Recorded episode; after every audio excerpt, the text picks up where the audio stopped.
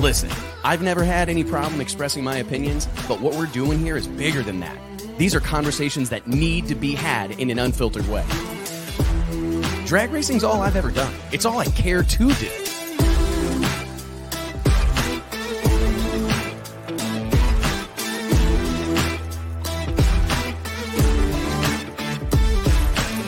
I respect the history. I appreciate how far we've come, but I want more for this sport, and I'll fight for it. It's uncut, it's unfiltered. This is the show of shows. The biggest names in drag racing. No holds barred.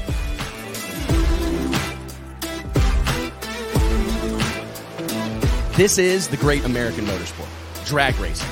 Prove me wrong. I'll wait.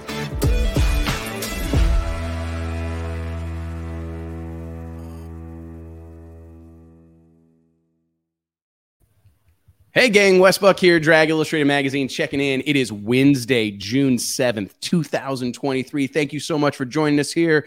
Uh, man, what a show. What a show we have for you guys today. No special guests, nothing. Just all of us ranting and raving, all of our thoughts, comments, concern are overtaking overall taking the temperature of the sport of drag racing like we like to do. We spent the last several weeks with like one barn burner, burner guest after another. We got Clay Millican up in here, we got Pat Musi up in here, we got Tom Gunner up in here. We got all these I mean Clay, we got all this incredible stuff happening, but we don't feel sometimes like we get to, you know, I don't know, rant and rave like I like to do sometimes. So, anyways, I appreciate you all joining us every Wednesday here. Sorry I missed you last week. I was legit sick. I think that's the first time we're 300 plus episodes into this deal. To be honest, I think that was the first time I ever tapped out because I just couldn't do it. I was sick.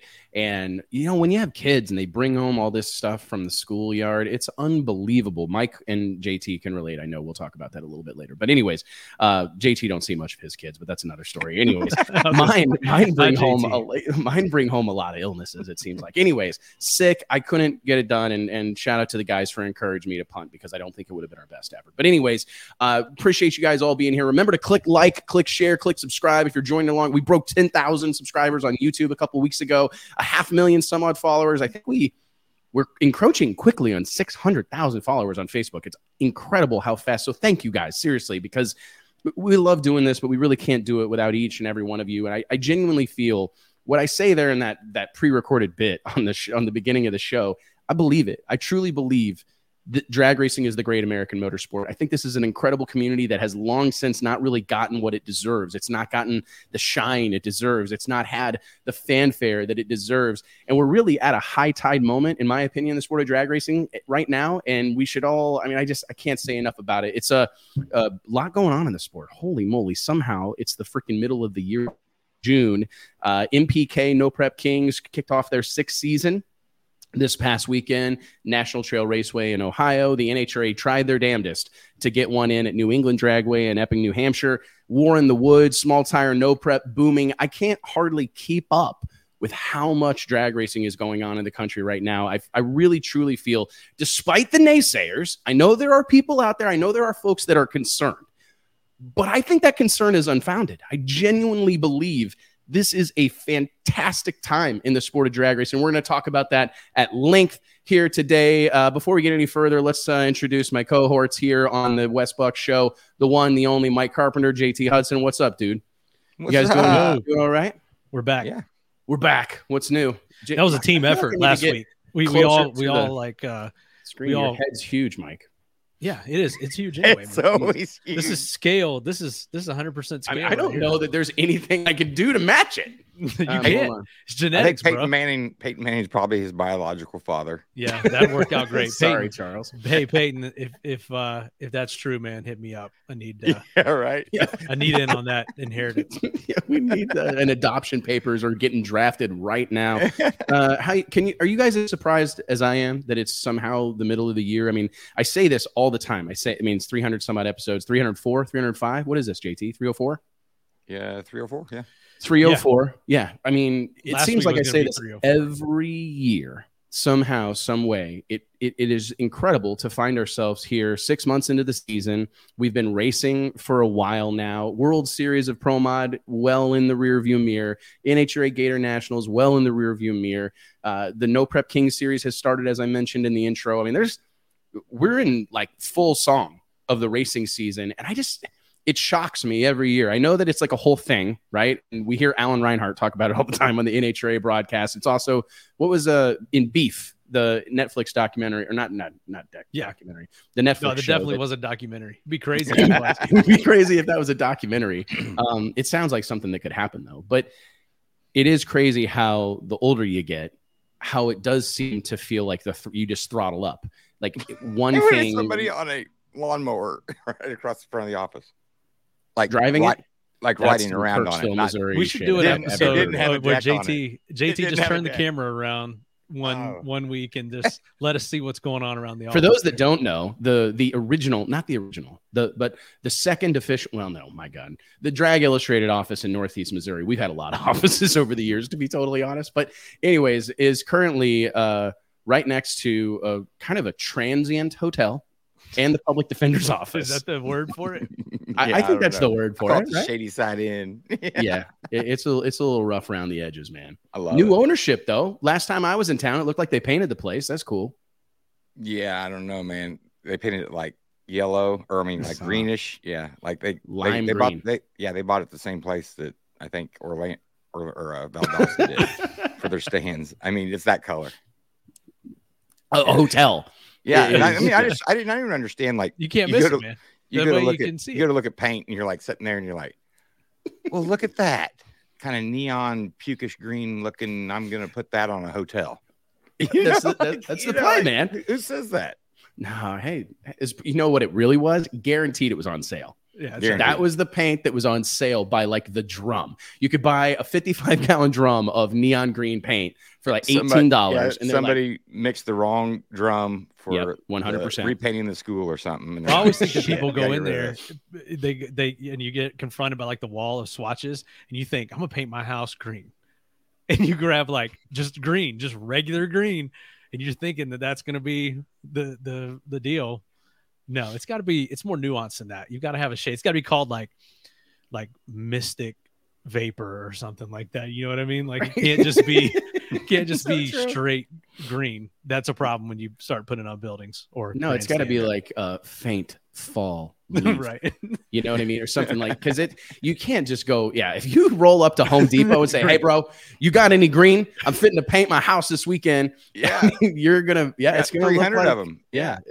Well, it really 300 set this place off too. Is, is that then they did red doors. No, I that was mean, awesome. it's- yeah. It's like a Christmas vibe. In some parts of the country, I think that's like a bad indicator, right? Like, I don't Yeah. think red door is the play. Yeah, maybe like a Costa Oh, no, I'm Rica thinking of red lights. Christmas or something. Red Yeah, light district, right? I'm thinking red door, red light. and It all runs. All right, together. Whatever. Well, Anyways, Yeah. that was a that was a tangent Sorry. on a tangent on Yeah, a sorry. tangent. But no, hey Wes, you were talking about time. I think it, it does it does speed up like in Interstellar, like as we get older, and Oh, it's- there's no it- doubt, That's man. that's some of the perspective of all these races going on. Is just that, you know, we're all getting older, and it seems like we can't even keep up with all the shit that's going on, and it's True. all If- packed into one weekend. if we literally sent I I mean I was thinking about it this weekend and and I got it again and I don't I feel and I asked the guys before we started the show I do not want to beat a dead horse but I do find it I'm conflicted okay let me I'll bare my soul here I am shocked that there is this notion that exists maybe it's only on social media but I am genuinely shocked that there is this notion that exists that drag racing is in some in some way shape or form suffering or struggling I- mean, because I feel like I can't escape it. I mean, there it is. There's so much racing going on that it is virtually impossible to con- absorb it all. I mean, I can't keep up with the amount. I mean, if I'm a chassis builder, I mean, I'm looking for a beach house right now. I mean, you literally there is no a lake house and a beach house, maybe, and a boat, maybe a boat for each spot. I mean, there are so many race cars. I was just I was just talking to Tom Gunner. There were 140 cars at War in the Woods, right? Now that's not necessarily a chassis shop boom, chassis shop boom type of situation, but 140 cars at War in the Woods, a small tire no prep race at a nitty gritty little eighth mile drag strip. You got the no prep king season kicking off with God knows how much uh, high dollar machinery on the property of that facility, National Trail Raceway in Ohio, NHRAs in New England, the cavalcade of cars going on in Norwalk, all sorts of little eighth mile Northeast Outlaw Pro Mods. Uh, there was uh, what's that race where Jamie won that cruised on Bob Harris and Justin Jason Harris's car? Foxborough, Roxborough. That's not I- in your neck of the woods. Yeah, no, I don't know the name of it right off the top of my head. But your Roxborough. your example that you're making is is based on car count, based on number of races, number of type of races.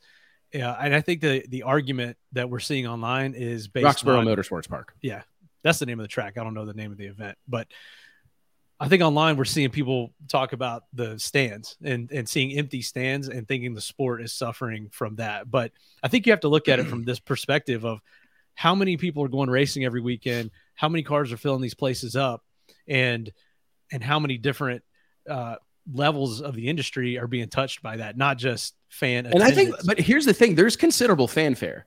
Like, let's There not pretend that people aren't coming to these events. I mean, that in this whole thing, and I'm they are, but they are, it but out. it's a they are going to these events, but it's a smaller venue. The argument uh, to me always comes up when we go to a big these big venues, when we go to ZMAX, when we go back to Chicago, like we did a couple weeks ago, and half the grandstands are closed off or whatever the situation may be.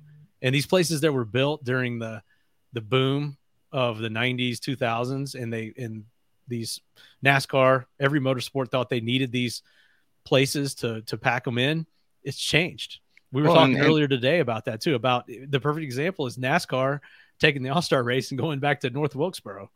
They actually like went back in time, like reverted, went to a track that they thought they had outgrown and that was no longer big enough to hold I- them. And, there's it, so now, many. now it fits them perfectly. there's so many layers to this onion in my opinion because it's like the the economy like the market speaks right? These things happen. And I, I do think you're right. I, I was i labored over that over the weekend. Basically the catalyst for this particular conversation was a post i saw on facebook that was talking about those aforementioned closed off set of grandstands at the chicago event uh, the chicago uh, the Route 66 Nationals, excuse me, in Illinois. First time the NHRA had been to that track since 2019 and by all accounts, a massive success for the NHRA. Like I've talked to multiple people at NHRA, and they've all told me the same thing.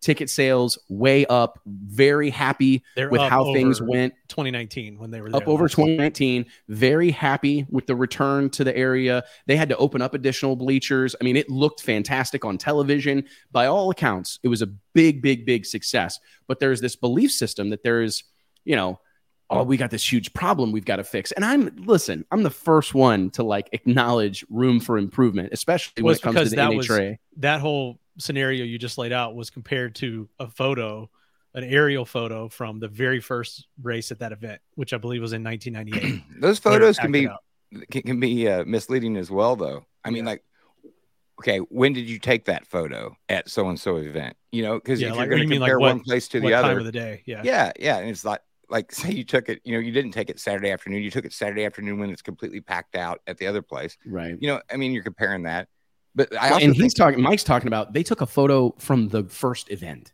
Like, Yeah, and, I- you I- I open a venue but- but like I'm that saying, oh though, my but- god yeah But like I think I saw the post you're talking about that had uh had empty stands for for the next photo, and I'm going, when did you take the photo though? You know, like nobody's running or whatever. I don't know. I just and and anymore you can get so much on your electronics. You know, you have FloRacing, you have these TV broadcasts, and everything. Yep, and and man, if you can stay at home and hit your your kids ball game and then still catch the race and you, uh, you there's a lot of things that go into that anymore so um, I mean, you is can the drive down the road time. and watch football, drag racing, whatever. I mean, it's down across Simultaneously the if you have two we- phones. you know, so You know? absolutely, we've done it. Right? No, I mean we've done it, you know. So, I mean, I, I guess the point that I want to make is that I think that there's a lot of conversation that we can have about this, but I think that, it's important that these things get discussed, and I think it's important because first and foremost, there's most assuredly room for improvement, and maybe we can talk about that. Maybe we can talk about that today and, and talk about the areas where we can where we can improve and where we can improve the drag the drag racing live event, right? But I, I don't think we're doing ourselves justice necessarily as a sport to have all these incredible things happening but be laser focused on a section of the grandstands in Chicago not being opened.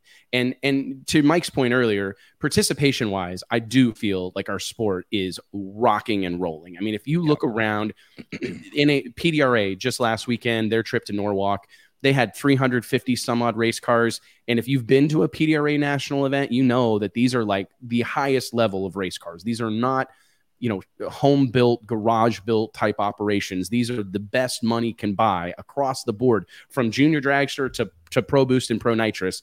Everybody's got high level equipment. And that, that trend exists across so many sanctions and series. I mean, pro mod is something that we talk about a lot here, but I mean, you talk about something that's healthy. Holy moly! I mean, they, pro mod. There is so much pro mod racing going on. It's really hard to keep tabs of all of it.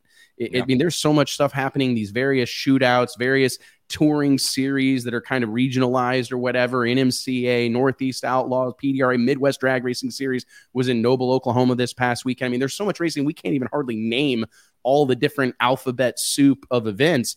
But there's also these big events, NHRA. I mean, I really hated to see the NHRA get washed out in New England because I think that that would have been that's one of my favorite events that happen on the NHRA tour because of the photos it produces.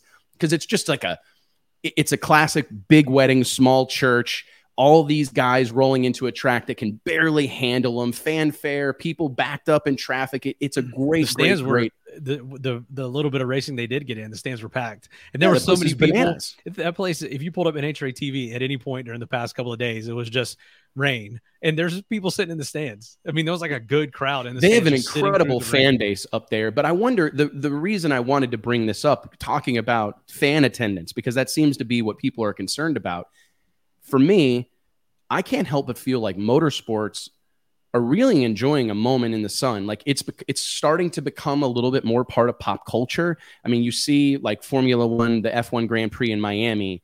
Oh my god, like every star and celebrity racing is kind of part of the conversation and it feels like it's been a while since racing has been so prevalent. Like yeah. you guys agree mm-hmm. like I just I feel like I hear people talk about racing and maybe not always drag racing, but racing I used to feel when someone in my neighborhood or somebody that I met at a restaurant or whatever asked me what I did for a living, I would kind of not like, you know, whenever I said racing, I kind of felt like they looked at me like I had three heads.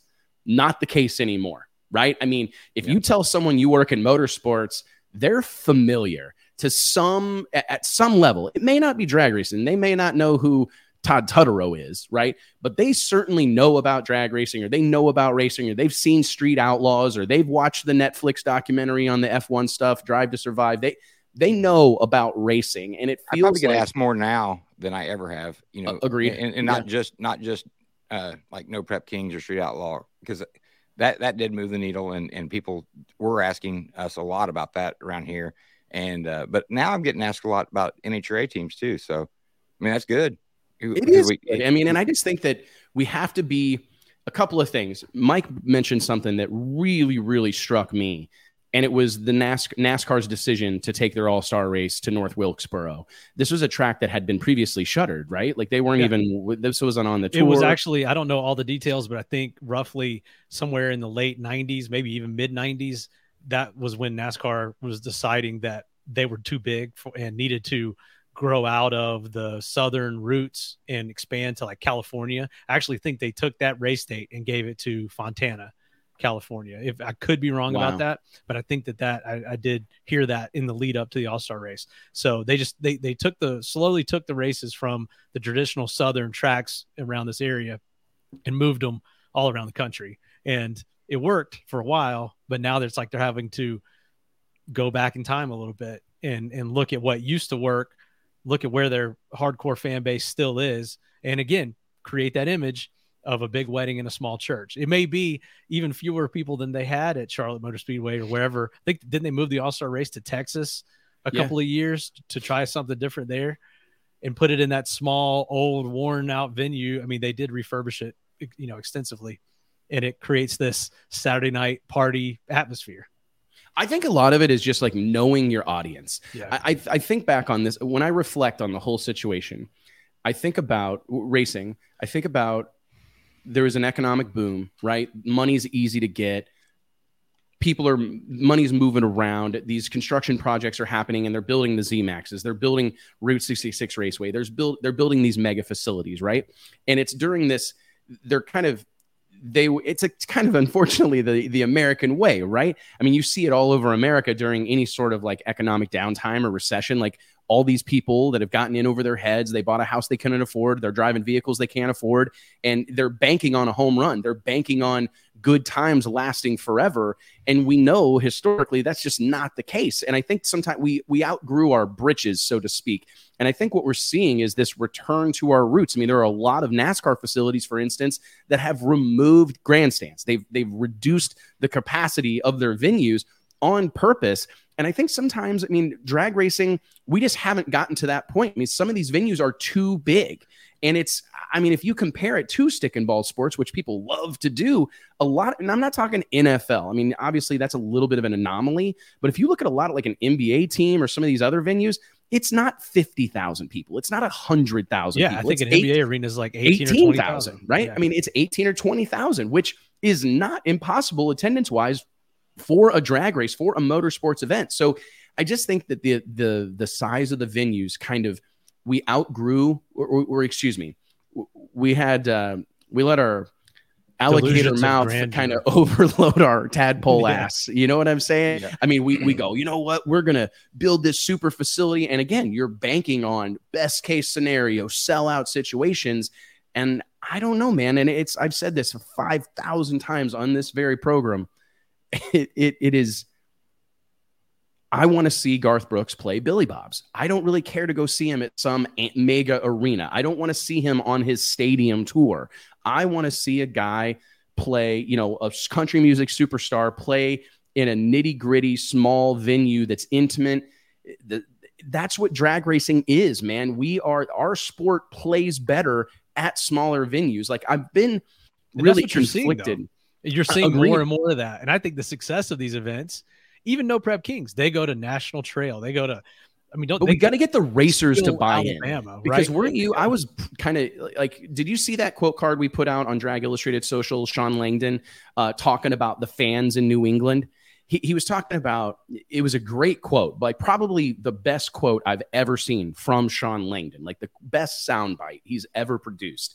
He said something to the effect of, and I'm paraphrasing here. When we we do this because we love it, drag racing being this, the the the drivers, the crew, the tuners, we love this sport. And when you go to a racetrack like New England Dragway, where the fans love it as much as you do, you're just inspired to put on as good of a show as possible. And I'm not saying the fans at ZMAX or the fans at the strip at Las Vegas Motor Speedway or whatever aren't incredible fans. They absolutely are. But I think what he's really talking about is the environment that is created at a small venue. It's intimate. The fans are right there. It's not a, some sprawling facility that everything's all spread out and it takes you, you know, four days in a covered wagon to get from the starting line to the pits. It's it's just a completely different atmosphere. In drag racing plays, we do our absolute best. Our sport looks its absolute best at in that environment. But the problem is that I mean, look at the entry list for no for uh, New England Dragway, the New England Nationals this past weekend. They didn't have a full field in Top Fuel, Funny Car. Uh, had a full field in Pro Mod, but they they because of the facilities limitations, pit wise, they're not able to bring like their full cast of characters. Like Pro Stock doesn't run that event. They were planning on running Mountain Motor Pro Stock, but couldn't get enough enough commitments. And this is where the racers we we have they have to take some accountability for this, right? Because they want to go to they want to go to ZMAX. They want to park on perfectly flat pavement, right? They don't want to deal with any water in their pits. They don't want any sand. But we kind of gotta. There has to be a meeting in the middle. Do you know what I'm saying? Yeah. Because the racers want to go to grade A, picture perfect facilities that are too big for someone to be successful, a promoter to be successful, the event to be successful.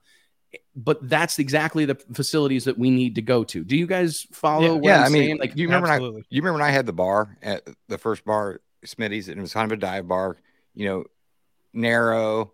Um, you couldn't you couldn't pack a whole bunch of people in there, but everybody was so close when they were in there that they everybody was in on each other's conversations, and you know, you make friends with the guy next year. The don't guy, think for a down second a drag strip ain't a bar. Mm-hmm. right? That- Burke that's put what, that's this- what, that's yeah. what I'm saying. And It's so the same then- thing. and then I built the new bar, which was quite a bit bigger and had everybody spread out. And I mean, if you took you're, you're like, say you go in there and you go, oh, it's pretty dead tonight. But if you put all those people in the old bar, everybody's having a hoot, you know, because they're all they're close together. Disclaimer: Yes, Yeah. JT at one point did own a bar, Yeah. multiple bars, and it scares us as much as it probably scares the audience as It well. not does. as much, It not as much as my wife. I just think that or your kids. yeah, these are some of the things that have to be talked about because we, racers uh, we go to an event right and we like i said we want everything to be tens across the board the, the pit parkings needs to be perfect track needs to be perfect it's got to be perfectly all these things but we there's got to be some conversations about how we can make this work for everybody right Some how we can go right? to venues yeah there's going to be some give and take like we got to go to facilities that we can fill we've got to go facilities that have strong fan bases we have to go to places where there is a possibility to to come out on top right? to win because that's what everybody needs to win the Well, you know racers need to win Uh, You know who's doing that on the biggest stage is No Prep Kings. There's a lot like the War in the Woods, all these uh, No Prep deals, uh, small tire deals. They're all doing it to some degree. But to me, No Prep Kings is it che- it checks all the boxes of everything you just said. it, it And- really does Mhm. man and and they had their first race this past weekend. The big draft happened, and I think we Oh, yeah, gotta we we gotta gotta, talk about start off. We gotta start off talking about No Prep Kings, the new season, the draft, well let's Uh, okay so there's a lot of ways we can take all this the whole all the drama from there.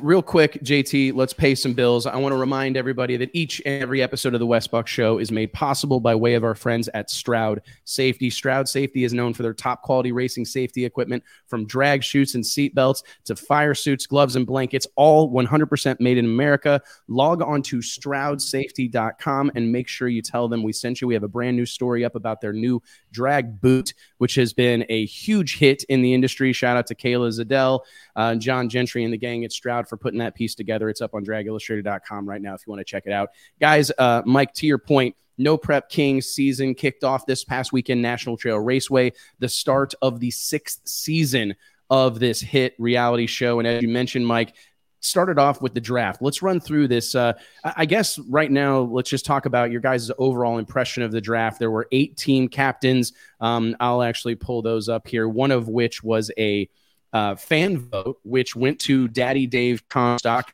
Lizzy and Musi were like locked in a razor close battle, uh, which was announced, I guess, Thursday night about 8 9 o'clock. It news broke that Daddy Dave had won the popular vote. It felt like uh, waiting for election results, to be honest. Right. Like it was, yeah. I mean, there are all these posts on social, and I'm getting texts. You hear anything? You hear anything? Well, Anyways, this is this is all like let's let's preface all of this. I think Yeah. it's interesting the amount of access or uh, news that's allowed to come out of these events now, and I think there's been a change Yeah. in procedure or whatever on Pilgrim's part or Discovery or whoever makes these calls to allow all of this because I feel like in years past they would have been making every effort to not even let us know who won the draft or who Oh, what the teams are I and agree. who who won the race. And now it's like with all the access and everyone's there streaming, live streaming, and they don't seem to be shutting any of this down. It's again, you're just like you're watching the racing and watching this ha- unfold live, and then you know you've got this TV show coming in a month. Or I two. watched the whole race. You know what I mean? Like I watched Which- virtually every round of I racing, mean, which two years ago you couldn't do that. you couldn't do that. Yeah. You could you could somewhat do it last year. So I just think it's really interesting that we're all watching this and and following it.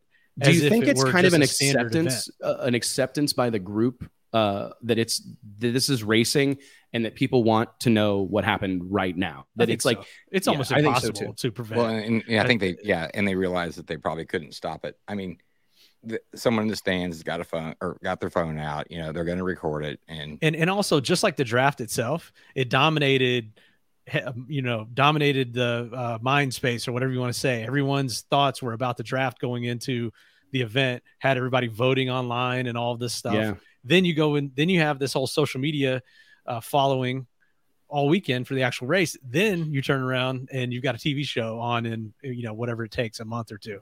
So it's like they get it.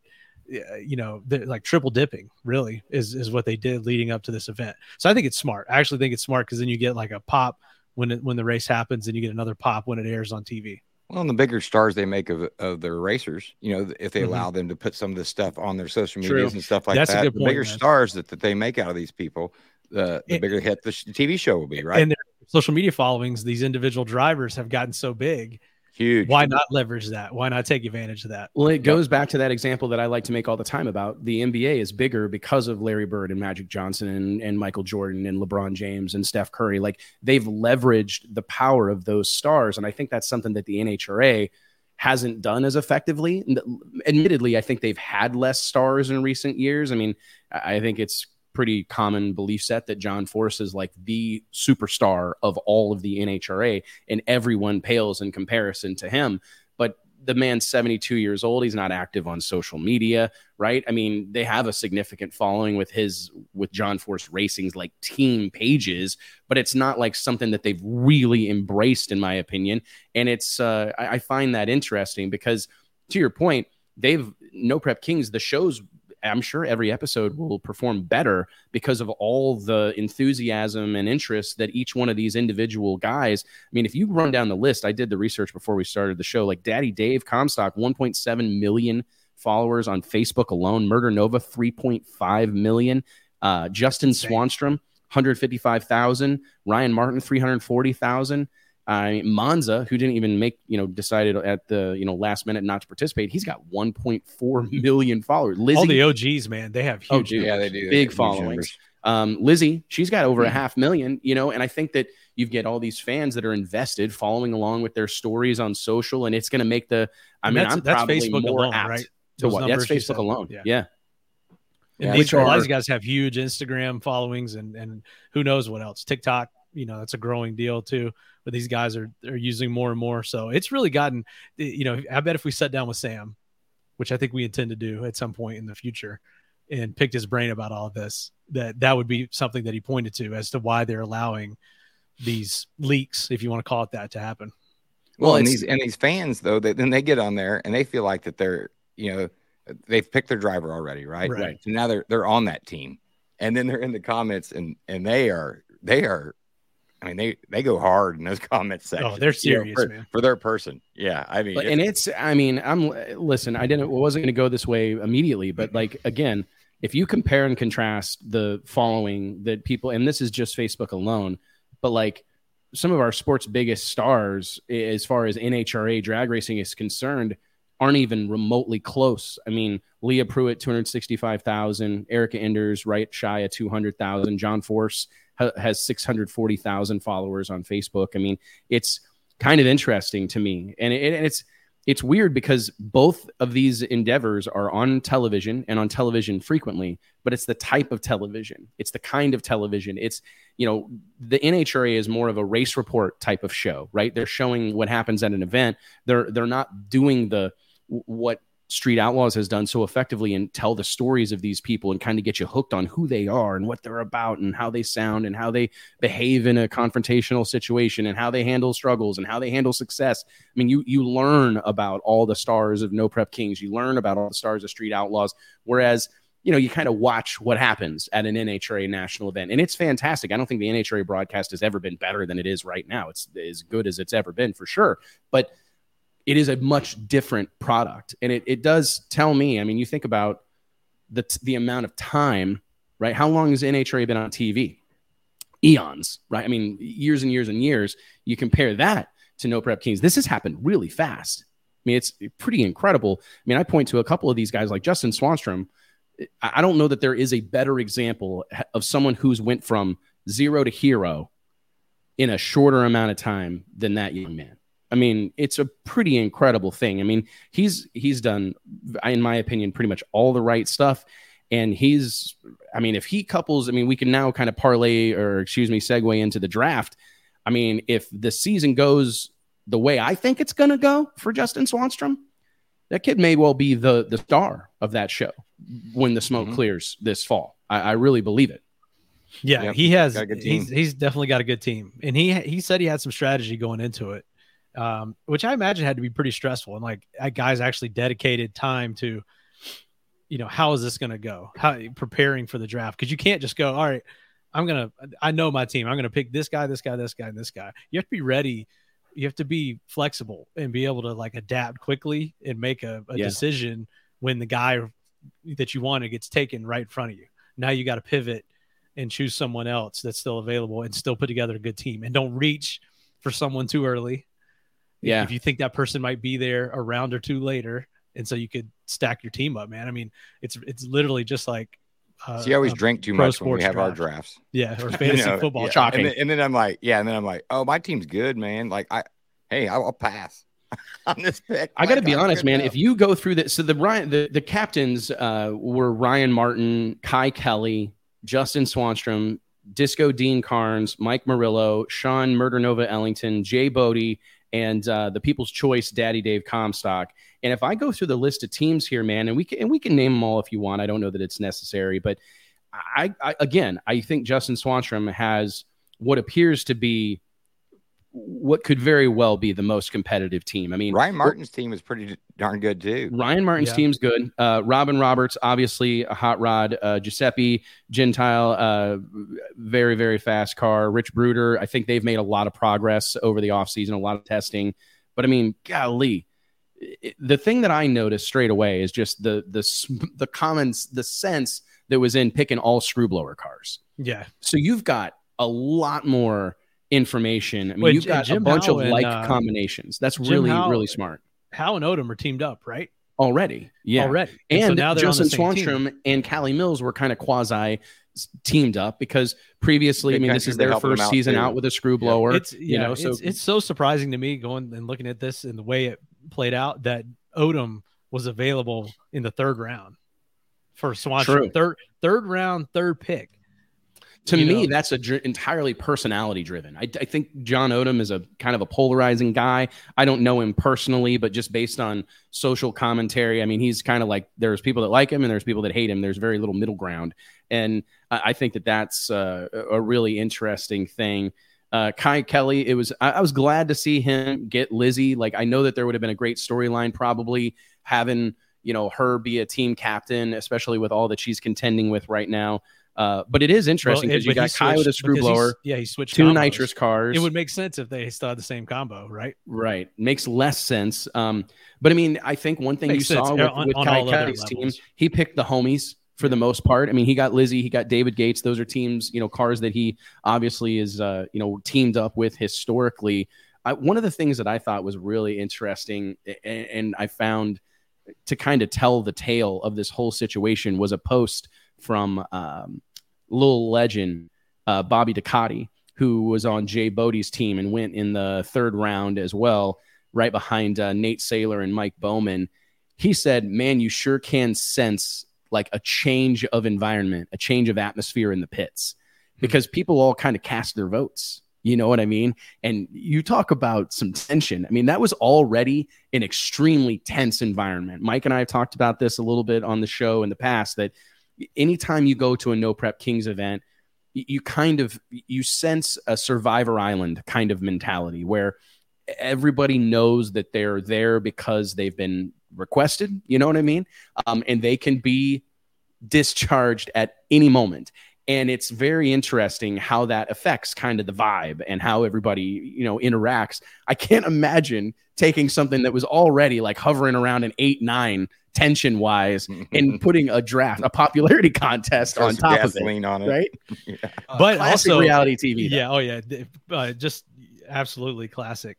But I, I think there's been some controversy in the past couple of years about the the team thing because they came in. The team thing originated outside of No Prep Kings, right? And then they come into No Prep Kings, and it's they've got this uh, quasi team deal Right. going where it's every car for the, every driver for themselves, but certain people are expected to take dives for certain people because Right. they're on the same team from back in the day or have always raced together. And i get that. And it's kind of it's created drama of its own. Most notably we, we talk about pat and lizzie and jerry bird and that whole deal. But i think it's smart to kind of either go completely away from that or lean into it and actually have official teams Yeah, 'cause, I mean, they, Which is what they were already here. teaming up, you know. Yeah, they, and it, they were and teaming up, causes but then but then there was Yeah. this drama that was in like, yeah, Yeah. we're we're teammates, but we're not really teammates. That Right, that's yeah. from the past. Yep. But now it's like, yeah, we are. This is your official team, and you have to race as a team. So it's it's really going to be interesting. I'm anxious to see how it plays out. I got to be honest. I was, I wish the NHRA would have had a fantastic, you know, glorious sunshiny weekend up in uh, New Hampshire because it would have been cool to kind of just be able to measure the respective like buzz uh, that was surrounding either event simultaneously. And I guess we're going to get that opportunity this coming weekend at the NHRA uh, national event in Bristol, Tennessee, while No Prep Kings rolls into Virginia Motorsports Park for their their second stop of the season. But it, I will say that I was shocked by how much hubbub and how much conversation and how many people seem to be tuned in to what was going on at the No Prep Kings event because I, I believe this thing has far exceeded anybody's expectations for lifespan. I mean, it has mine, not because it wasn't great or anything like that, but just historically, you don't see these reality kind of television show deals last this long. I mean, this seems like it's been going on a long, long time. And I guess maybe this is its new life beyond yeah. the original Street it Outlaws. To, it has to evolve. And this, yes. the draft is the latest evolution of this series within a series within a series, right? So, and you see these reality shows do this a lot, and they'll just introduce a new format, rule changes uh, in sports. A lot of times, uh, JT, you were talking earlier about the baseball pitch clock.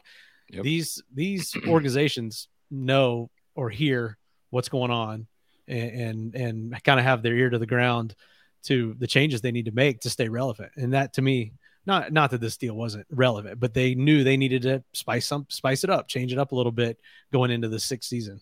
Well, some and these, clearly it re- worked. Some of these reality shows, though, they, they do have state staying power, but a lot of that is the cast. Like if you can yeah. keep that cast together that everybody fell in love with at first, I think you have a better chance of success down the road if you lose that cast and you're trying to recast all the time, well, you know, they're, they're not making relationships with, with those people. You know, they're not relating to those people, I guess you'd say. Um, maybe we, we kind of talked about it with NASCAR, like on some of the viewership, the, the hard, the hard times they went through, you know, they lost their cast, you know, a while back, you know, they had so many people retire right around the same time that all these, these devoted fans have, have lost their guy, you know, and then even they wanted to switch over someone, oh, well, he retired too. You know, and then you got all these new faces, and it's hard. I think just hard for people to go ahead and just, you know, jump off of one bandwagon on onto another one. You you nailed it, man. Keeping the cast of characters intact, and it's so funny because doesn't that completely fly in the face of this belief? Like, because I saw this over the weekend, I saw a comment on social that it was said something to the effect of like, "Is it just me, or is it the same old people going to every NHRA national event?" right? And it's funny because we have this established cast of characters, same same guys showing up at, for decades of at NHRA Top Fuel, same guys showing up for over a decade in NHRA Funny Car, same guys showing up for over a decade in NHRA Pro Stock. Yet the fans want to see fresh faces. They want to see new people. And I think it's interesting and it kind of is a great it's a glimpse into the problem is that we haven't gotten to know any of these people That's because I, I think they, if they we got them. to know these yeah. people, you wouldn't want them to change. You know, because that's right. You know, yeah, you do a few, you but you know, for few. the most part, yep. these are just names on the side of windows. You yes. know, and we don't know how these people behave because you make a great point, man. If you look at, I mean, look at all these housewife shows and all those Bravo shows. I mean, they're however many years in, however many seasons into those things, and they've clearly worked really hard yeah, to keep like, that cast together. Catch, I mean, that I don't even know what season they're on that thing. Like fucking 33 or something. I don't know. I mean, it's, it's yeah, you, yeah, you have to keep the uh, cast together, like sequels to me. Like when they come out with like a sequel or the third movie in a in a series, yeah. and it's none of the original cast. It's like, yeah, why is this even the same movie? It's just a money grab at that. So, point. I mean, I think it's another shining example of the NHRA has so many of the things it needs in place. They're already there. Like you've already got these guys that are committed. You don't got to worry about getting everybody to fall in love with character A and then him not showing up, right? I mean, they've mm-hmm. demonstrated that they're coming. They're going to come to every single race. And I think that that's part of what I get excited about is that there's so much opportunity that still exists out there. Like, despite how far we've come, despite all the positives that we talk about here, man, there's a long way to go. I mean, you talk about Matt Hagan's got 68,000 followers on Facebook. Ron Capps has 158,000. I mean, look at those names that I mentioned a moment ago mean, there's TV show racers that have bigger following. That's that's a that's possible. You can't tell me that these guys are just that much less interesting. You can't tell me that these guys are just that much less cool or less relatable. I mean, sure, there's some differences, right? I mean, you've got guys that are a little bit more clean cut, a little bit more refined on the NHRA side. But I mean, going back to the Bravo situation, all of those people are living in mansions, driving Yeah. cars the viewers can't afford, wearing clothes the viewers can't afford, right? I mean, it's not all- about it's- relatability, it's about aspirational, It- right? To me, it's about camera time, screen Yeah. time. Yeah. And the, to me, the big difference that like Murder Nova, I think you said you had what 3.1 million, 3.5 million, 3.5. Yeah. 3.5 million. For as long as Matt Hagan's been racing, how much less time do you think he spent on camera than Murder Nova? True. Like, like exponentially more time for Murder Nova. And Well, it's and I just mean- how how how much time, but how much longer has Matt Hagan's car been on camera? You Oh, know, yeah. and and so it's like again, we're and not saying that anybody's doing anything wrong. It's just No, a different because that's something that a another- lot of a people don't. A lot of conversation, people you don't know? Yeah. don't want that. You know, I mean, Yeah. there's 'Cause some that's what I was just some getting ready to say. That, that would say, you know, well, I mean, look at look at how many divorces and stuff come from reality TV, and you know, and and I mean, a lot of times these people are only on for a couple, two, three years, and they're having all kinds of problems. You know, because I think they they well, they're not used to the stardom first. You know, so now all of a sudden they're a star, and they're probably not prepared for that whatsoever. I, I mean, that's the other thing that I was just getting ready to say is I saw a post from Jim Howe, who uh, is part of Justin Swanstrom's team, and it was uh, on Facebook, and it was like, guys, thanks for all the calls and the support. I'm not ignoring anyone. It's just that we have a job to do. Filming and tuning multiple cars, plus my own, is no easy task. If I called you back when I finally got free, it would be around 3 a.m., and by then I'm ready to go to sleep. And I think that's you, you hit on something there that that camera time that you talked about, Mike, and and uh, with Murder Nova and whatnot.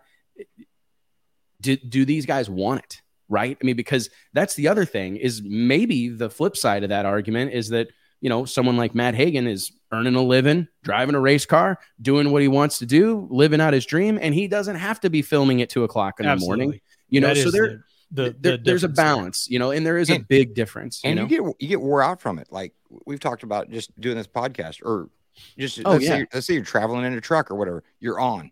You know, you're on all the Yeah. time. You're at you're at PRI or SEMA. You're on all day long. You know, you're on at night because you're going to run into somebody. You know, when you're eating or at the bar or whatever. So you're on all this time, and when it's when it's done, you're just like drained because you've you've had to be on this whole time. And so those guys, I'm sure, are experiencing that times ten. You know, I mean, on- and I think that's why you see people bail, right? I mean, you see, I mean, how frequently do you see it where, I mean, going back to reality, uh, real world and road rules and uh, Jersey Shore, you'd have people that like they've they're superstars making money, endorsements, all this stuff, and they just exit stage left, right? They're out. They just don't It- want yeah, it it's, anymore. it's not for everybody. Yeah, it's not for everybody. So it's, you know, I don't want to completely like, you know, crap on everything because there's there's a, the level of stardom and success that a lot of the folks on the NHRA side of life enjoy without having to do that dance is pretty Mhm. incredible, right? Yeah. I mean, because I know that personally, I don't want to do that. You know what I mean? Like maybe I can try- get on maybe I can get on Big Brother and just go in there and just talk drag racing with everybody and just see how much I can get in before they kick me off. yeah kick you off yeah. There's no, i mean it's an interesting thing and i think it's a fun thing to talk about but even having those problems is like such a good thing. You know what i mean? Yeah. like even being able like the, that's the definition of first world problems you know that you don't have as many you're driving a nitro funny car you know what i mean? You're doing a full tour you're, you're sponsored by dodge and all these Yeah. things but yeah we don't have as many followers So, what do you think about uh, heading into this weekend with this double header? Uh, I guess they're going to run it. We don't have the details yet as far as uh, how it's going to go, but we've got, I guess, the fields are locked in, and then Yeah. we're just going to start eliminations uh, either in qualifying or the, or the day before at Bristol, and then go right into uh, the actual Bristol event. I think it's going to be. I haven't looked at the weather, which can be very hit or miss at Bristol, also, but that could be a hell of an event that they've got coming up this weekend. I think it's going to be good, man. I mean, it's we always talk about how what can be done to make conse- qualifying more consequential and, and more impactful to the race. Well, you don't have to do anything more than make make qualifying elimination rounds. So, no, I don't know the details. I guess they haven't announced exactly how they're going to handle all this, but no, it, it's going to be Bristol's such a unique environment. It's one of these bigger grandstand tracks, but it's still a sm- relatively small amount of space there. And I think the unique sound and the unique visuals. I mean, it's one where it kind of is the exception, I think, to the big track rule, right? That big, beautiful tower and the big, beautiful grandstands and the way it's nestled in between, you know, the the valley of two mountains. It's Weather looks so fantastic spectacular. right now. Actually, I'm Thursday- Thursday through Saturday. Then Sundays it looks a little dicey as of right now. But All right, so we had 19, 18 cars show up in Pro Modified. Um, some some people we haven't seen in a while. Chuck Little, I was surprised to see his name on the list. Um, we had Eric Dillard there filling in for Kevin Rivenbark. Uh, Ken Cartuccio, I think that was probably what I was the most excited about was to see the the Wallace family 55 Chevy in competition out there. I was really looking forward to seeing what that car would do in quarter mile competition. It's a car that I've definitely got my eye on as far as like World Series of Pro Mod is is concerned. I mean, that's they need to give all the weight breaks to that thing. they really need to do whatever, Whatever that they thing can, can, do get as to, light to as make that get. car uh, be competitive. Um, Mike Thielen, longtime friend of uh, Drag Illustrated, taking the number one qualifying spot with which That was was awesome to see. what was really one of the only really good runs. Went 583 at 244. Uh, great to see him. I Was think he that's wearing his his career DI force crew number one shirt? qualifier. Oh, he Yeah. was. He's, I don't he's know if got it a, was he's or got a DI crew shirt. Yeah, He's got JT's JT's Yeah. got a Glacier Aviation crew shirt jersey swap. we did Also- a jersey swap about 2 a.m. one We morning. saw, uh, I think Tyler Miller qualified fifth, sixth, somewhere up Yep, to- toward the top of the field, uh, subbing for Mason Wright. So that was good to see. Well, I mean, the thing that I guess I take away from it is what do we got? One, two, Mike Mike Thielen, roots roots blower. Mhm. Uh, Mike Castellana, roots blower. Tyler Miller, roots blower. So, I mean, I think that's kind of interesting uh, that to see that combination. I think we're going to see that combo be uh, be very fast. I mean, obviously competitive. That run that uh, uh, what's his name? Mason Wright was on in in in uh, Chicago before he got into the wall. Unfortunately, if you look at the the short time and what that thing did to the 330, it, it was going to go number one. If it would have made the trip, you know, it, it would have been low qualifier. So I, I think it's going to be interesting. I think fans can kind of keep their eyes on that roots combination because there's a lot of hubbub around the pro mod rules right now. But I actually think they're they're they're pretty close. Yeah, Uh, you're gonna have uh, you're gonna have a one wild card in there too. Mister Bristol Dragway legend himself, Tricky Ricky. Tricky Ricky Smith, Oh. uh, a track that I don't think mean, you I can race believe- at Bristol. You can't have a race at Bristol without Ricky being there. I'm pretty They sure named the they don't, they don't open the after him. gates until he rolls in. Yeah, they named the grandstands after the dude. So I would be shocked if they would let a race happen with without him being on the property. I will tell you that the NHRA Pro Mod series, in my opinion, is missing Ricky's presence. For for the for the I know the drama that he can oftentimes produce. Man, he he kept people talking about pro modified drag racing, about NHRA Pro Mod, and it's he he may not know it. Ricky Smith may not know it, but he's a promoter. He's a showman. And I think one of the ways Ricky puts on a show, whether people like it or not, or agree or disagree, his willingness to speak publicly and to share his thoughts and feelings and ruffle feathers and say whatever he thinks, that is a huge, huge, huge victory for the sport of drag racing. And it has driven the conversation for a long time. As long as I can remember following the NHRA Pro Modified series, to be honest, it seems like Ricky and his thoughts on the rule and rules and how Ricky's running has been a, a big part of it. And it's I think they're we're seeing that this year. Like despite the success they're having, and they're, they're we're seeing the car counts come back to where we want them, where where we expect them to be. I would say it, it does feel like there's not as much conversation without the Ricky Smith kind of per- per- perpetual stirring of the pot. Do you agree, Mike? Like it feels like we're seeing. No don't you think? Don't you think some of that is you know Rick Ricky's doing this for a living, so you know these rule changes and stuff affects hit what he makes basically, right? I mean that's Yeah. that's, that's how you could look at it.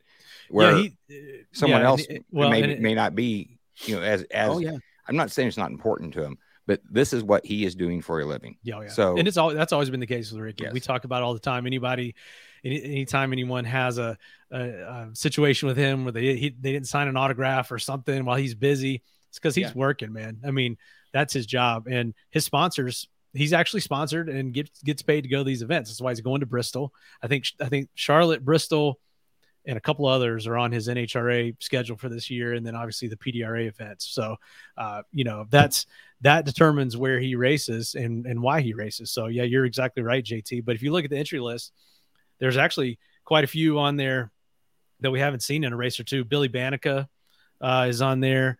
Uh, we've got uh, Dwayne Wolf, Jericho Baldoff, um, a handful of others. So they're actually, I don't see that, I don't have the number here, but there are quite a few cars already uh, pre-entered in for Bristol. And that's exciting, man. That's what yep. we need. That's that NHRA series is.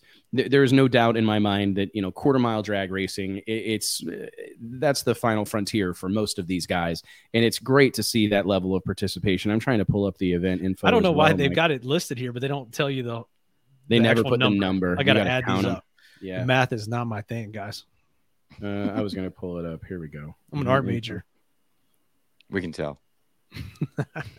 I dropped out of school. Um, let me see. Are you going to count it? I want to count it. I just like yeah. one, two, three, four, five. No, because if I get it wrong, I'm gonna get roasted on this. One, two, three, four, five, six, seven, eight, nine, ten. Are you guys counting? I don't even know what you're counting. I got 18. 18, 18 pro mod cars. Okay. So, I, I, mean, hey, I got 18 pro mod cars headed to Bristol. Um, I'm sure anybody that's on this list that wasn't you know that wasn't planning on going but was going went to Epping is going to be there, right? If they qualified. I got 20. Oh, really? Well, yeah. who knows? Who knows? They need a number of these. Like NHRA, can you put a number beside? Yeah, can you put no, can you number these? That'd be great. Yeah, can you number these? That'd be fantastic. Um, but no, I'm glad to see it back to where it once was, and I and I know that their goal was to like by Indy be back around that 30 car number. They've obviously got some work to do, but I do think that they're doing a lot of the right things. I mean, I they're active on social they're pushing i'm seeing more autograph sessions more fan interaction than i've probably ever seen from the pro mod series but it is jt you make probably the ultimate point that is something that we're always going to fight oh, don't against blow him up too much i'm not but how many point. of these guys don't race for a living you know and it yeah. is hard to overcome that i mean I even go back to a couple of weeks ago. You know, we were struggling to get Justin Bond scheduled to be on the show because he had a business meeting. And mm-hmm you know, and that is just an example of the situation that exists is this is their hobby. I mean, and they obviously do it at a professional level. They're obviously massively invested. It's not that they don't take it seriously. They test, they, they take it crazy seriously, Absolutely. but it's still secondary to what they do for a living. And that is one of the things that is so always going to hinder us. It's so hard to, to race for a living, you know, at the highest level, these are professionals and, and I mean, Ricky's done it but there's not there's not a whole lot of people that probably could. It's it's damn near impossible at this point. Mm-hmm. Outside of uh, the uh, hand few, hand few, handful of, of guys, like hand few, hand few. That's a new one. Yeah, few, like handful like goes together. Handful yeah. of guys uh, in all the pro ranks, really, and, mm-hmm. and I, I think Ricky's the only one in pro mod. Man, it's uh, trying to earn a living doing this, and I think that that's there. It can be done right? I mean, it, there's clearly examples, but you have to be finding a way. I think one of the examples that come to mind for me is like Stevie Fast Jackson. He's had to transition from driving, right, and transition into tuning a car, you know, and to providing that service to a well-to-do businessman, you know, one of these independently wealthy. I think we'll see Ricky do racers.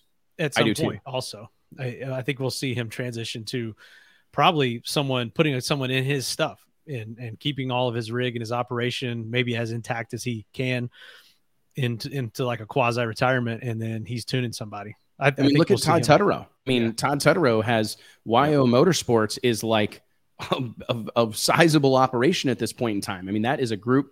They're working on so many race cars. It's hard to. I mean, at World Series of Pro Mod, I think we had to pit five or six teams together because Todd was tuning all of them and that that is kind of the pathway to success. Isn't this funny though? Because this people is, right now, this is like two complete opposite ways to to race, you know, for a living. Like we're talking about Todd Tutterow and Ricky Smith, who, you know, probably they're they're not on social media marketing themselves constantly and and have these you know huge followings that we just mentioned for all these other no prep guys, right? Who have used the the, the television you know, and and the show to help market their name and make their name a brand. You know, like like say Justin, you know, he's he's made you know Swan Gang a brand now. But you talk about complete opposite ways of doing it. You know, be- yeah. between those two. Yeah, that's the more traditional route. Which speaking yeah. of Tutterow, that reminded me that we've got Tony Wilson subbing in for Jason Lee, who was going to sub in only for Bristol, but now that Epping is is going to be moved to Bristol, he's going to be in there for both races. what do you the, think uh, of that in the Coast packing car? What do you make of that? Uh, so, for those that don't know, the NHRA introduced a new rule for the Pro Mod Series in 2023, where a car essentially earns points. Um, the the points stay with the you, car. You could sub a driver twice, yeah, twice throughout the year and not lose points. You could put someone else in your car. Which actually, speaking to Tony earlier in the week, um, this situation with uh, Epping being moved to Bristol does not count against that. So Tony subbing in the car for essentially both Epping and Bristol is only going to count as one sub. Oh, that's hmm. interesting. Well, and that makes sense though because it's it wasn't intentional, right? I right, mean, right. there Jason Lee was in Epping.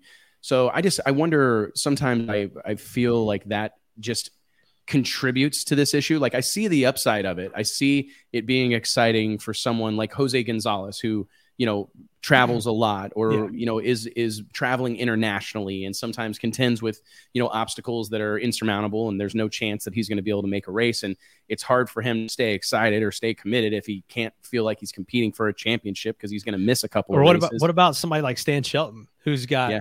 uh, pulling sometimes yeah. conflicting with drag racing and I know they do quite a dance to make it all happen but maybe at some point it's the best option for him to look at putting someone I, in that car for a race so he can do go do the pulling deal where he's also highly successful. So I, I mean, I'm going I'm looking at this list of entries and you know, you could see a situation where a lot of these guys would take advantage of it.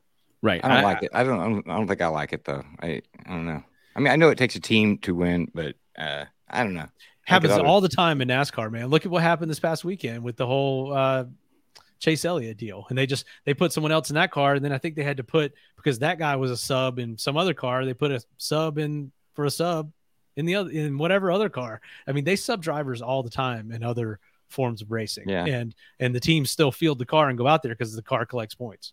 I I think it would be cool to have uh, if I and we actually talked about doing this a long long time ago in the NHRA Pro Mod series was do like the Formula One Constructors Cup where there's like a right there's a car championship, championship. and then right. there's a driver championship and I do feel that I, mean I just imagine if the car that wins the championship or the driver that wins the championship is somebody who missed two races I do think it's going to be hard not to put an asterisk by that.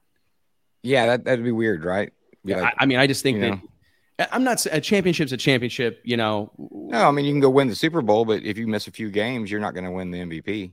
You, you, you right, know, still get that of, ring, of yeah, you still get that ring. Yeah, you, you know what I mean. So it is what it is. I mean, it's not the end of the world, but I do wonder sometimes, and I've thought a lot about that. The PDRA has kind of trended towards something like that with the Pro Boost, the Boost Wars, and the Nitrous Wars, and this kind of engine builder ongoing challenge. And I've liked that because I think it does give kind of another thing to talk about, another storyline, another thing for the media to latch on to, another thing to kind of get people excited or get people talking.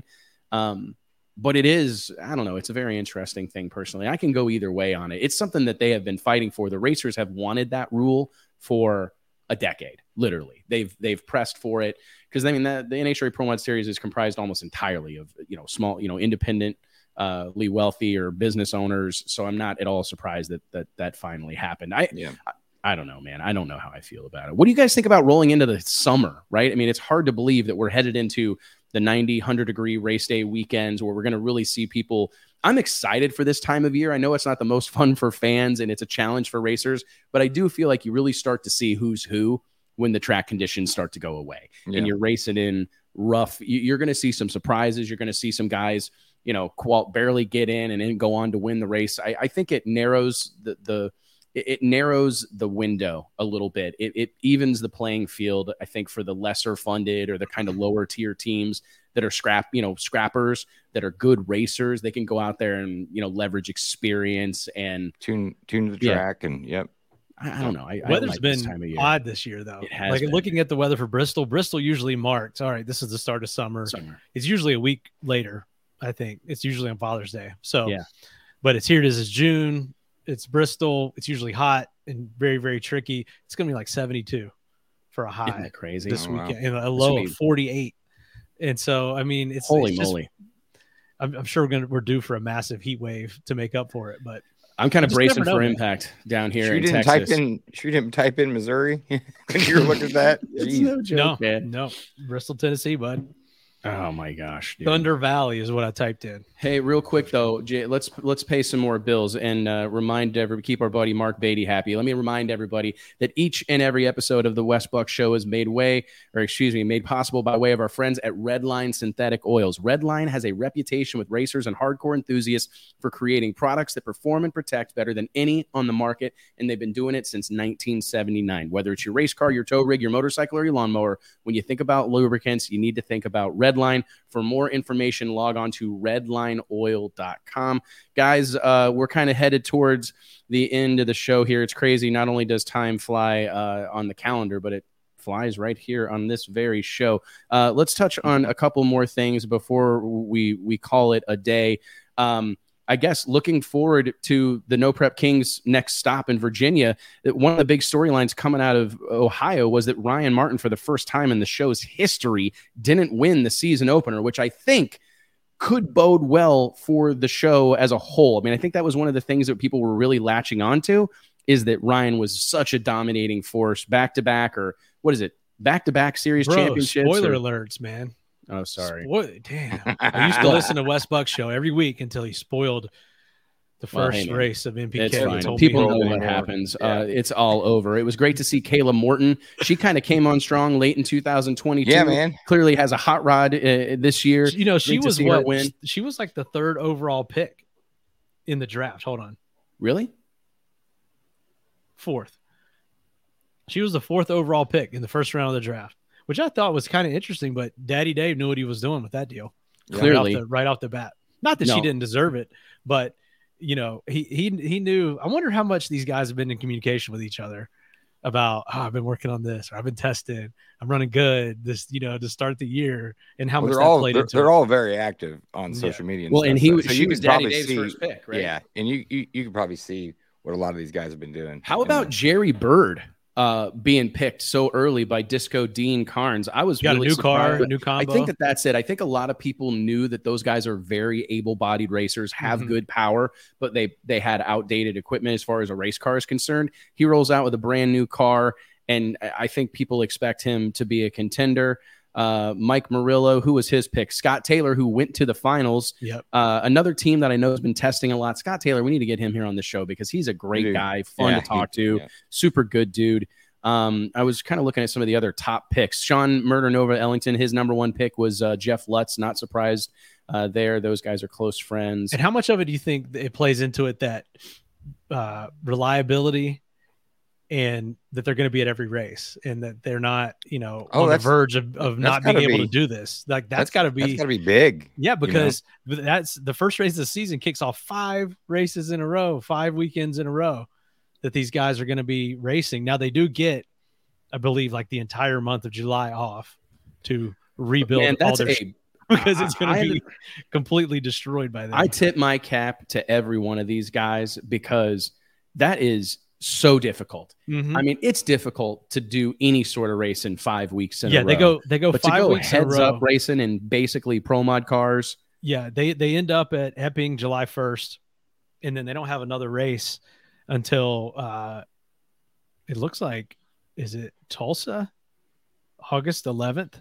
Most of these guys, I mean, you're it's such a unique environment when you go on stretches like that because you're having to service the car on the road, right? You're shipping parts to racetracks. You're not shipping parts to your to your shop or your house or you you know your chassis guy. You're having to do all this stuff on the fly, and it takes what is already very difficult and adds a, a- another layer of difficulty that I don't. Again, whenever people, I mean, we're we've talked about it here. Obviously, show first. It's been discussed ad nausea at this point that it, it's a TV show first, but you cannot take anything away from the effort that this group of people is putting in to go drag racing. I mean, it is Yeah. absolutely on par with any pro operation. I mean, this that is a rough. That's a big bite, man. That's Oh, a big It bite is. Yep. five back-to-back races in a row. Uh, I mean, literally, I saw Justin Swanstrom, you know, posted up at VMP uh, earlier today, shipping out merch, servicing the car. I mean, that that is a that's Yeah. quite the endeavor, right? I mean, I just don't know. I mean, you talk about the want to. I don't know how many people want to do that, right? I mean, it may look good and you may make some money selling merch, but holy moly, is he spinning it? You know, he put something on social earlier this year that he was like, so far he'd spent two hundred seventy thousand dollars or something. Yeah, you know, I- I racing that, this yeah. year, and it's Yeah. it- it- people fail to maybe understand, and I think that's one of the things that I would love to see get extinguished is this notion that all this is like good old boys. They are.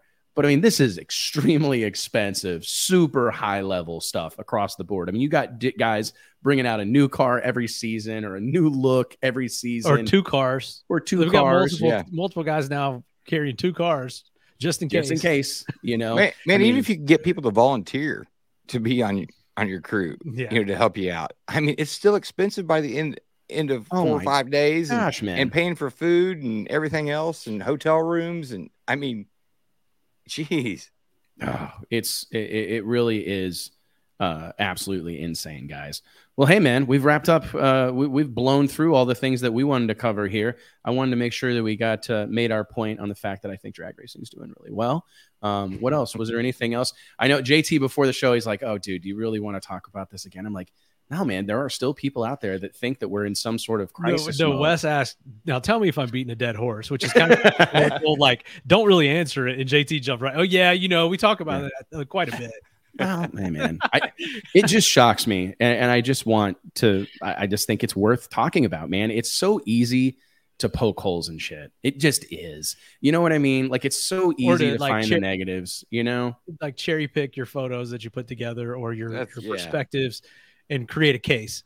And like you were saying, JT, off air before we started, it's like all the outrage about something like that today. And then by tomorrow, it's just lost in the noise. No one even cares, follows It's- up on it. it's nuts how it works anymore. You know, it's like, and it doesn't matter what it is. It can be political or anything else. It's Oh, like yeah. this big to do today, and tomorrow, nothing. Nothing. You know, Nobody cares. uh, Nobody's paying yeah. attention. Everybody's on to the next thing, and it's. I mean, it speaks to. I mean, that is an issue. It's that the news cycle, man. It's the news It cycle. is. We always used to call it the 24 hour cable news cycle. Now it's just social media. That's what I right? like- Like, yeah, you don't even know if you can believe any of it. when you know, so have you're- you ever watched Anchorman 2 and just think about Yes. a time prior Yeah. to the 24 hour news like because they're like hey we've got this idea we're gonna play the news all day every day and they're like you can't do that you can only talk about the news once at five you know or once a day and it's it's so crazy because now the expect i get mad when we don't have something posted on our website like every hour of the day every day you know what I mean? And it's like that it's so incredibly difficult to keep that pace up, but that is the world we live in today. I I mean, it's people but then you're the doing that, it's pushing that that other story way down, you know, out out out of sight and out of mind. Oh, it's really incredible, man. And God I mean, help you if you have to go back and find something on Facebook. Oh my you, god, Oh my god. That god. you saw. I think that, that's what that little bookmark is for on Facebook. I, figured this out. Never. I'm like, why, do- why would I want to bookmark this? It's because if I literally scroll too far down or Oh, and you better have a app, supercomputer because it's I'm like never going to I see can this feel my laptop getting hotter. You know what I mean? the like the further on. I the fans kick on. yeah, it's like levitating on my desk. You know, like, down. if you scroll too fast past it, hey, I might, might want to check that out again. Good luck, dude. The shit's Good gone. luck. This Buried. gone forever, man. It really is. Well, uh, tons of racing going on, as we said, and I, I just think that the ultimate reminder here is that these really are high times for the sport of drag racing. It, it, it gets mentioned all the time. Every time I talk, go to a racetrack or bump into somebody, the good old days, this, the good old days, that. Well, I'm telling you, we are living in them right now. These are the good old days of drag racing, guys. You got anything else? Uh, where where are you off to next? Uh, you're within driving distance. Uh, of Bristol, Mike. Don't you could shame hop me. in with Don't shame old you could hop in with old Brett Underwood, right? You could roll down with him. Brett's, I believe, Brett bringing a couple thousand copies of DI. He Brett's put my me on the my roof. rack. father. He put me on the in his truck bed. He wouldn't let me ride with him. Oh no, he would he would love to have you ride. I'm gonna tell No, you, he's I'm got that thing loaded that. down with a thousand magazines I know. headed to Bristol. So Yeah, uh, get your copy probably there. he's of the gotta new World Series at of Pro Mod issue. He's probably got at Brett's least gonna have take that what with him. three cases of cigars to every race too. Yes. Oh, he takes probably I don't know 50, 100, I bet, to every race Yeah. he goes to. There's no doubt in my mind. There's it's hard to beat. Like I think cigars are good. I really He's pushing I them on everybody, I like giving kids, hey kid, you want a cigar? no, it's so funny. Yeah. Uh, I Oh, don't this know how he carries so down many. This. You know what I mean? He carries so many on him at any given time. It's kind of unbelievable. But anyways, guys, hey, thanks a bunch for joining us. Thanks for for being a part of this conversation each and every week. A reminder to click like, click share, click subscribe, help us spread the gospel of drag racing. And we'll see you next week right here on the Drag Illustrated Facebook and YouTube page, uh, 2 p.m. Central Standard Time, guys. Thanks a bunch. I appreciate y'all. All right. Yep. Later, Thanks, y'all. y'all. Let's do it.